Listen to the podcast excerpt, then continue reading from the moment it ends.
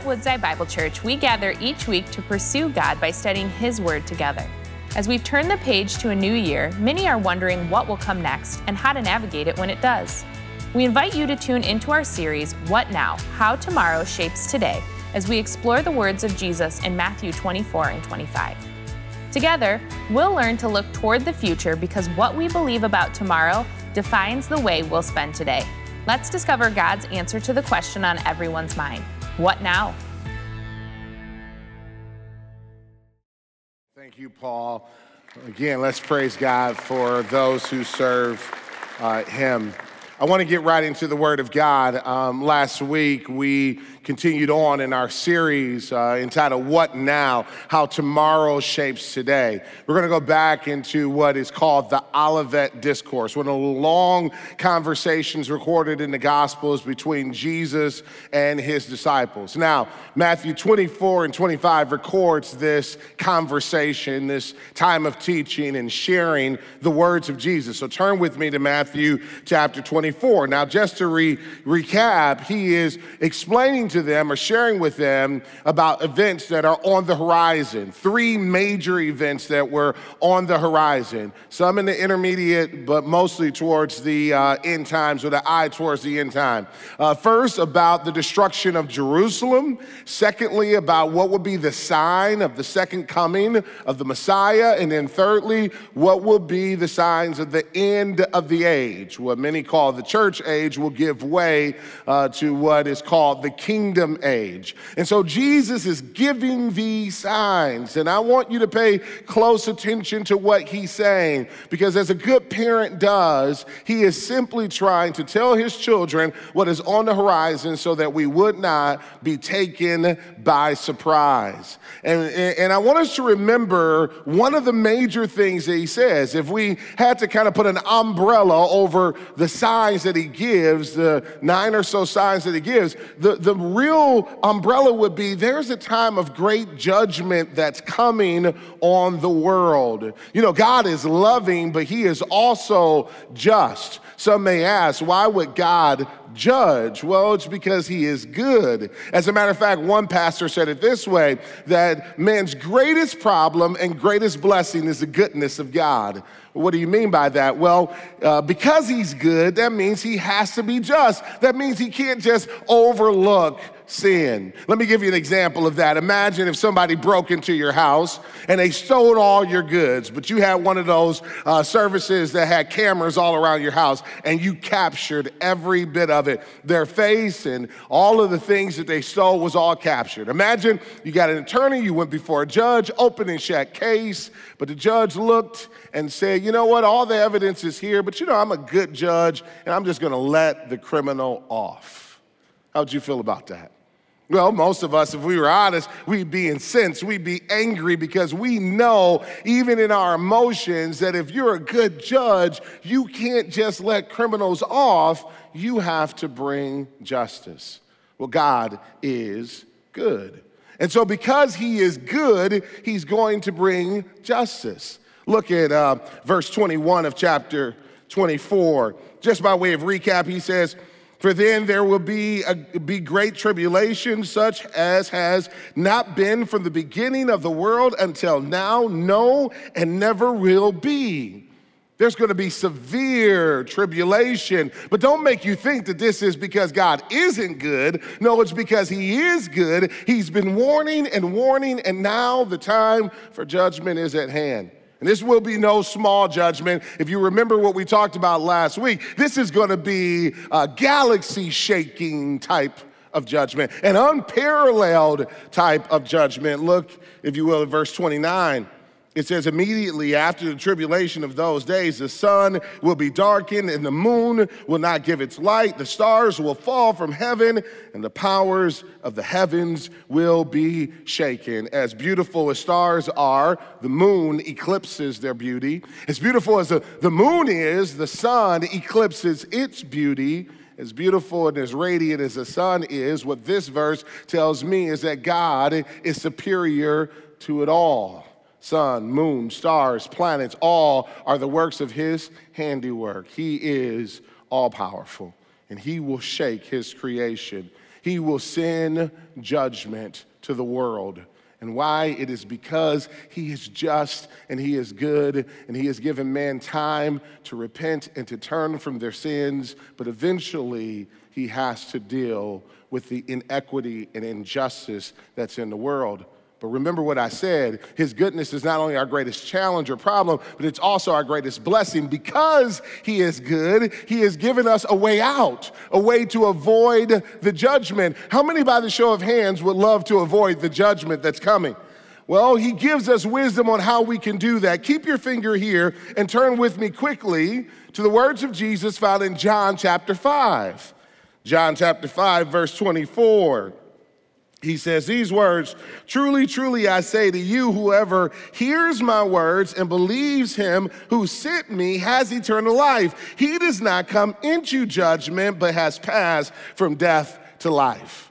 You know, if you're studying the Bible the right way, there should be certain times where you got to sit it down and have a praise break. There should be times where you just got to stop your study and say, Lord, thank you for your goodness and your grace. Anybody ever run into a passage like that that just causes you to stop and say thank you? This is one of those passages. He says, listen, you can avoid the judgment. How do we avoid the judgment? It's by trusting in God and in His unchanging word. This is what Jesus is giving us is his unchanging word. Colin Smith, who's a pastor out of Chicago, puts it this way that the heart of the gospel is to proclaim the way to avoid the judgment and to save men from the wrath of God by his grace. The heart of the gospel is to save men from the wrath of God by his grace. Yes, he is just. Yes, he will judge, but he wants us to be able to avoid it. And so, this is why he gives us these words. Today, we're going to look at verses 36 through 51. And the real question that is in front of us is simple Are you ready? Are you ready? Have you put your trust in God and in His unchanging word? That's what it takes for us to be ready. You know, there's certain moments in life that if you are unprepared, you will pay a small consequence. Then there's other moments in life where if you're not ready, you're gonna pay a big consequence. Let me give you just two examples of that. One is, is parenting. How many in here can be honest that when you had your first kid, you were not ready? How many uh, can, can agree with that? You just weren't ready. I'll never forget the first diaper I changed.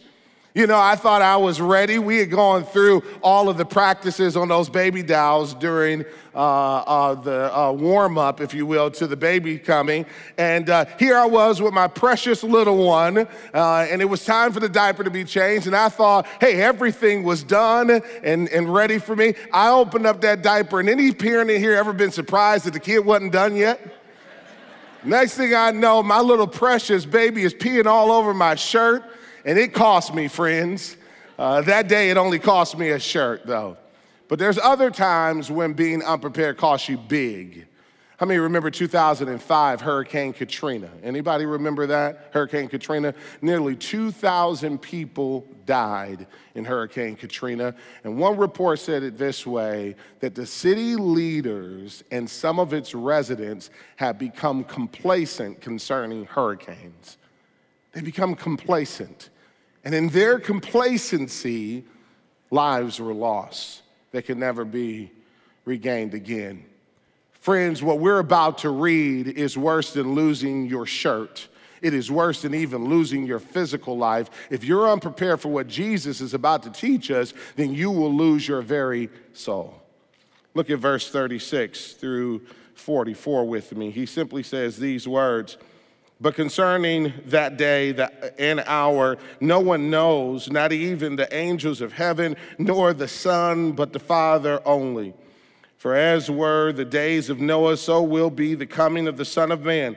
For as in those days before the flood, they were eating and drinking, marrying and giving in marriage until the day when Noah entered the ark. And they were unaware until the flood came and swept away, uh, swept them all away so will be the coming of the Son of Man. Then two men will be in the field, one will be taken and one left. Two women will be grinding at the mill, one will be taken and one left. Therefore, stay awake. for you do not know on what day your Lord is coming. But know this that if the master of the house had known in what part of the night the thief was coming, he would have stayed awake and would not have let his house be broken into. Therefore, you also must be ready, for the Son of Man is coming at an hour you do not expect. Jesus is very clear here about several things. Let's start in verse number 36. First thing that he's very clear in is no man knows the hour. Not the angels, not even the Son of Man. Now, for some, this has given them a little bit of uh, discomfort concerning the deity of Jesus. If he is Lord of all, if he is actually the second person in the Trinity, God in the flesh, wouldn't he be omniscient? Well, let me just relieve some tension here. This is not an assault against his omniscience. No, in his incarnate state, remember, he has uh, both nature of human and divine. I love the way that Moody Bible Commentary puts it. I just want to read this to you. Uh, they quote here Robert H. Gundry from his Matthew commentary. It says this It's important to remember that Jesus had both a human and divine nature. In his humanity, he grew tired, could hunger, and apparently could choose to be ignorant of certain things not necessary or profitable for him or others to know. By saying that no one knows the time, what Jesus is saying is that trying to calculate the time is not profitable for you. But yet, we seem to still have the tendency in every generation to try to have some sense of the precise moment or day that Jesus is coming. Listen, that, that's the opposite of what he's told us to do. That's the opposite of what he's encouraged us to do. So the next time somebody comes along and tells you it's going to be October 23rd on this year, you ignore them. Don't worry because they're probably wrong.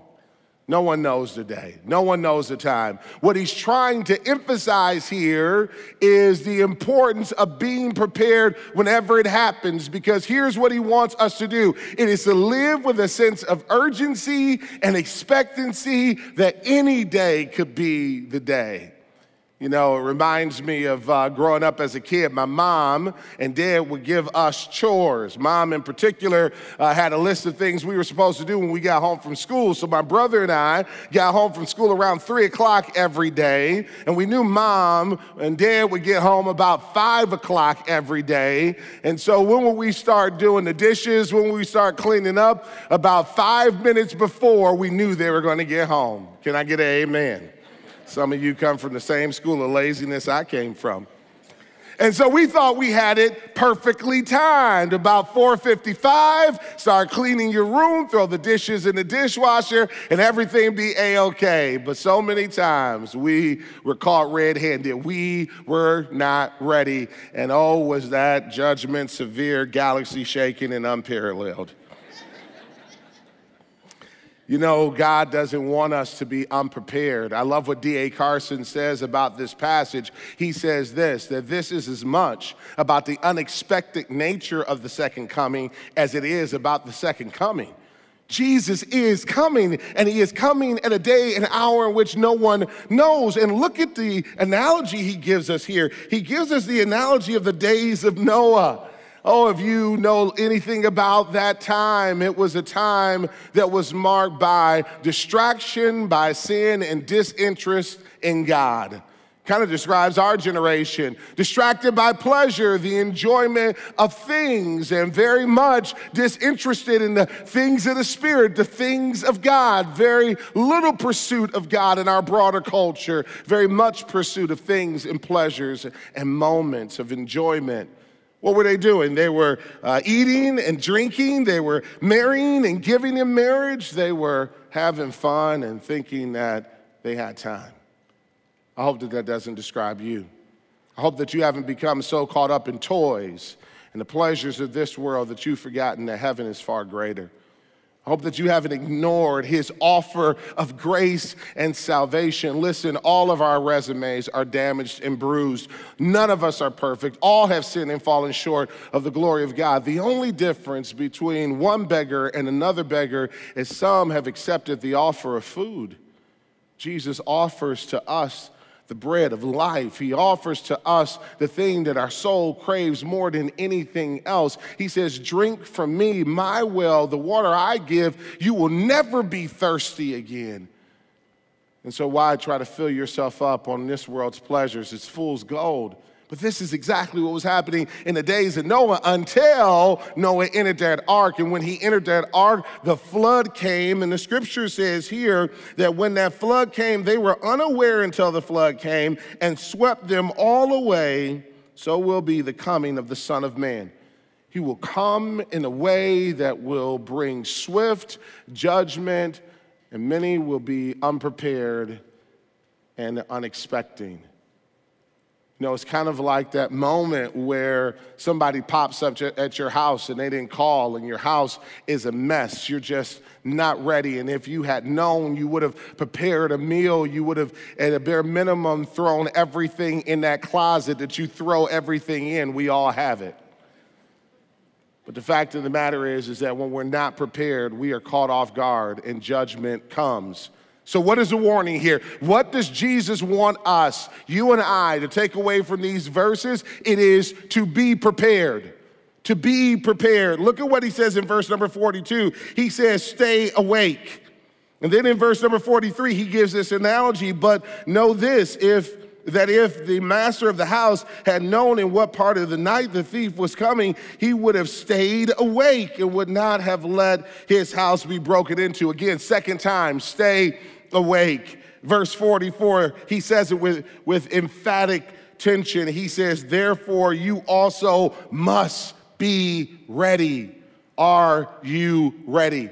And how do we know that we are ready? Well, two ways we know that we are ready. Number one, if we have put our faith firmly in Christ alone for the salvation of our sins. Listen, you can't inherit salvation from mom or dad. It is not socially given, and it does not come because you and I are so sweet or good. It comes only through the perfect, sinless life of Jesus Christ, who laid his life down on that cross, shed his blood for you and I. And when we put our faith and trust in him, how many thank God he forgives us and we can sing the song, Praise God, my sins are gone. Praise God, my sins are gone.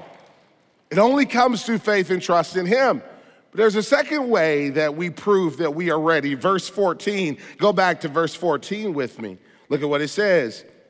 And this gospel of the kingdom will be proclaimed. Where? Throughout the whole world as a testimony to all nations, and then the end will come. We are not prepared if we think that uh, we got enough fire insurance for our own souls, but we don't proclaim this good, gracious gospel to our friends, family members, and neighbors. One of the ways we demonstrate that we are prepared is our witnessing.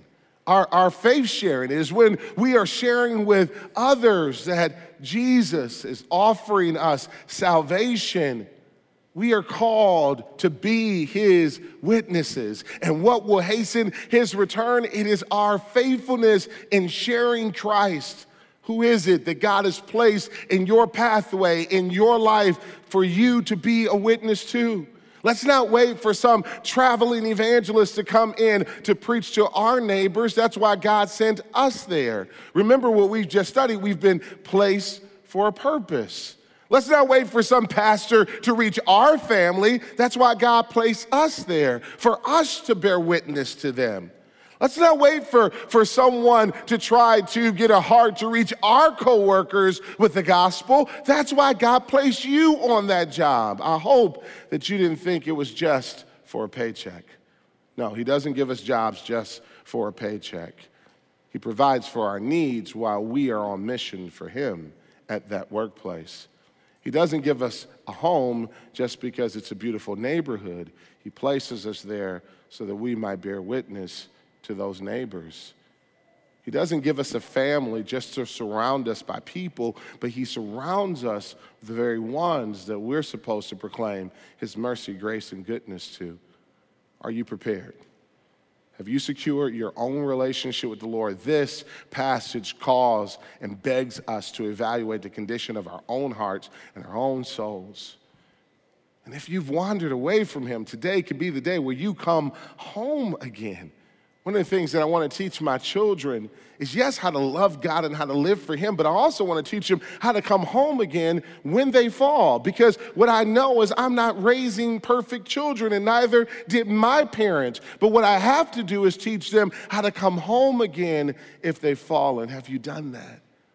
Have you shared the goodness of God with people that He's placed on you, along your pathway with an urgency that matches the words of Jesus that no one knows? These words are not given to make those of us who have trusted in Christ insecure, but it has been given so that we might have a heightened sense of urgency that there's no time for procrastination.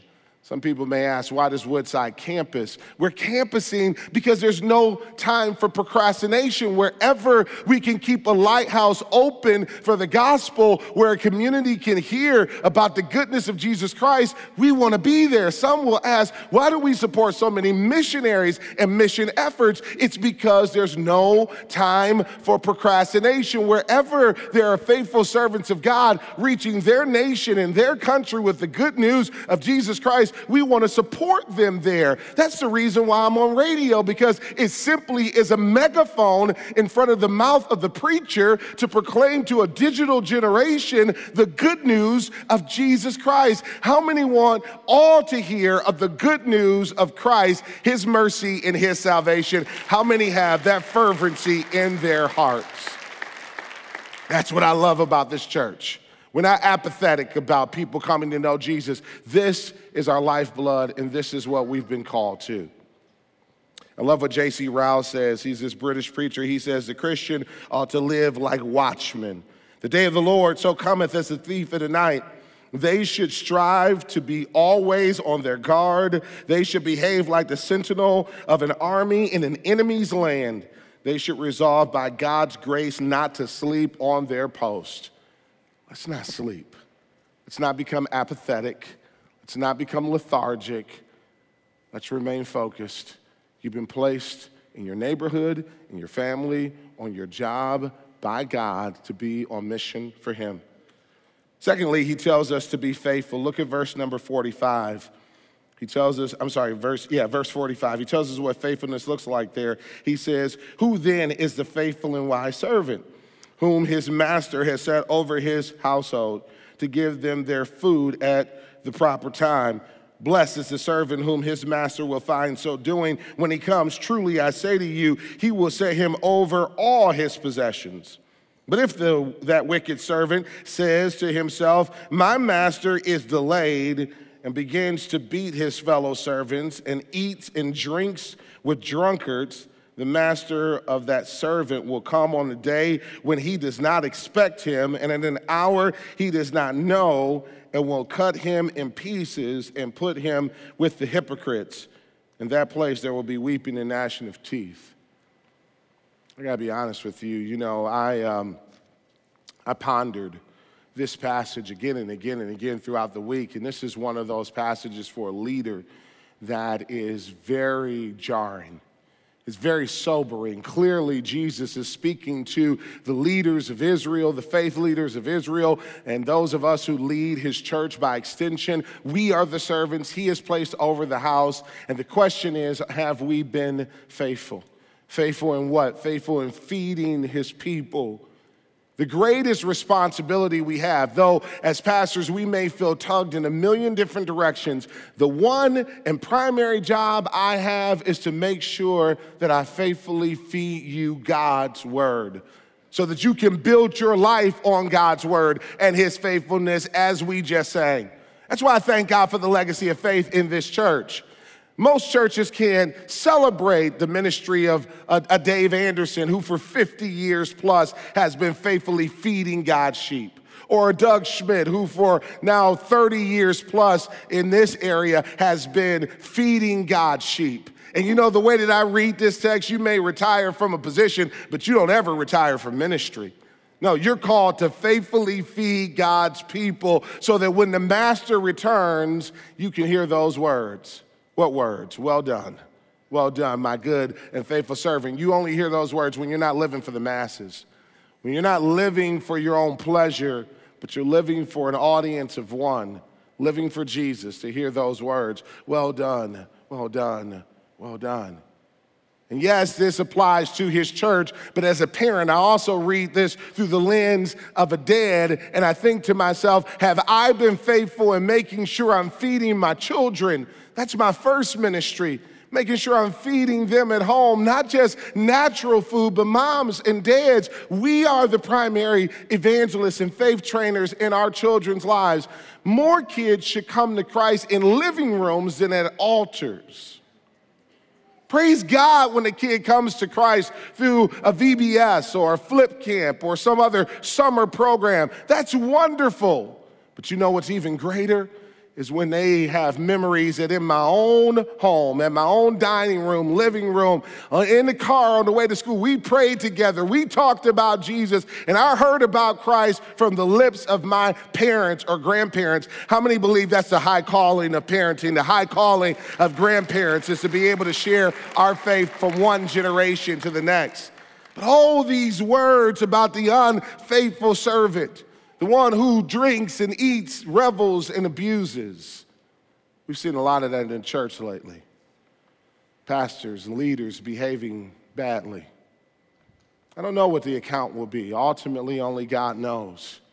But I know this that at this church, it is my utmost priority to make sure that our character matches our calling. It is my utmost priority to make sure that every member of our church is safe and protected, that this is not a place of spiritual or physical or verbal abuse, but this is a place where people can come and be introduced to the King of Kings, the one who is gentle and lowly and can heal our souls. The church should be that type of place. You know, recently we have engaged a law firm, not because of anything wrong, but because we want to make sure we're doing better, make sure we're doing our best.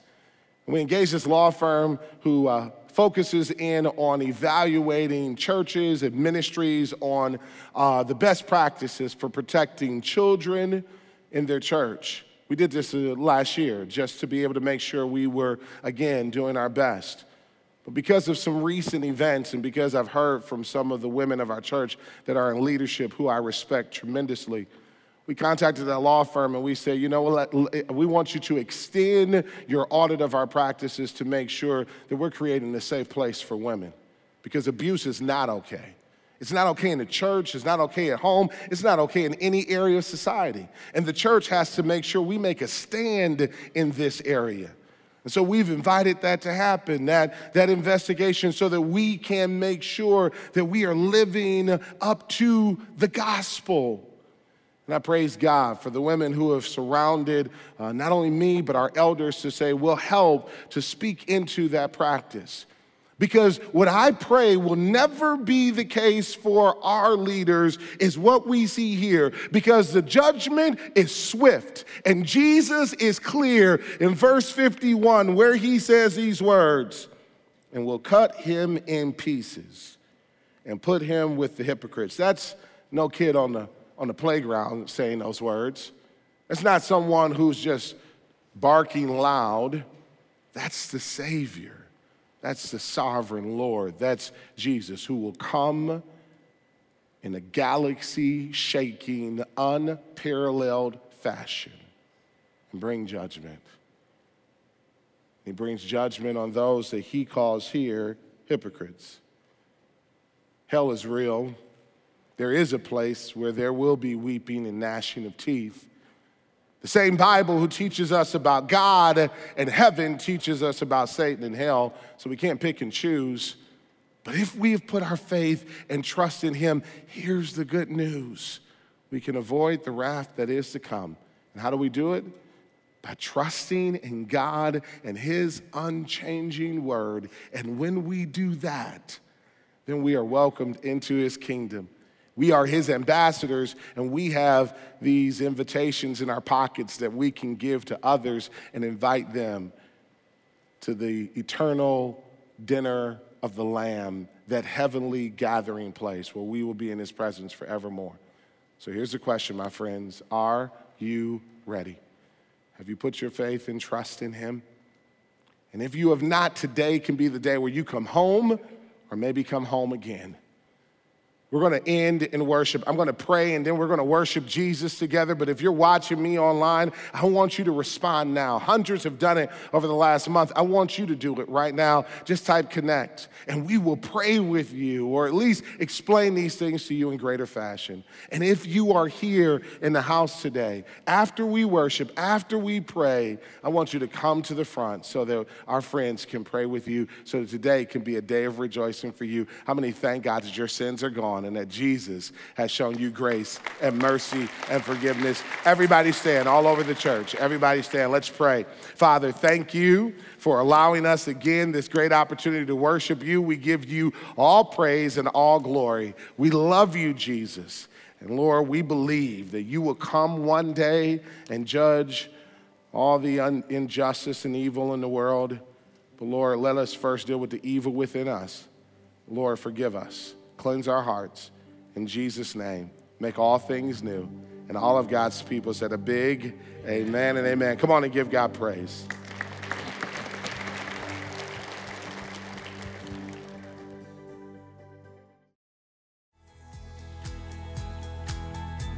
Thank you for joining us as we study God's Word together. We would love to hear how God is moving in your heart and get you connected into the Woodside Bible Church family.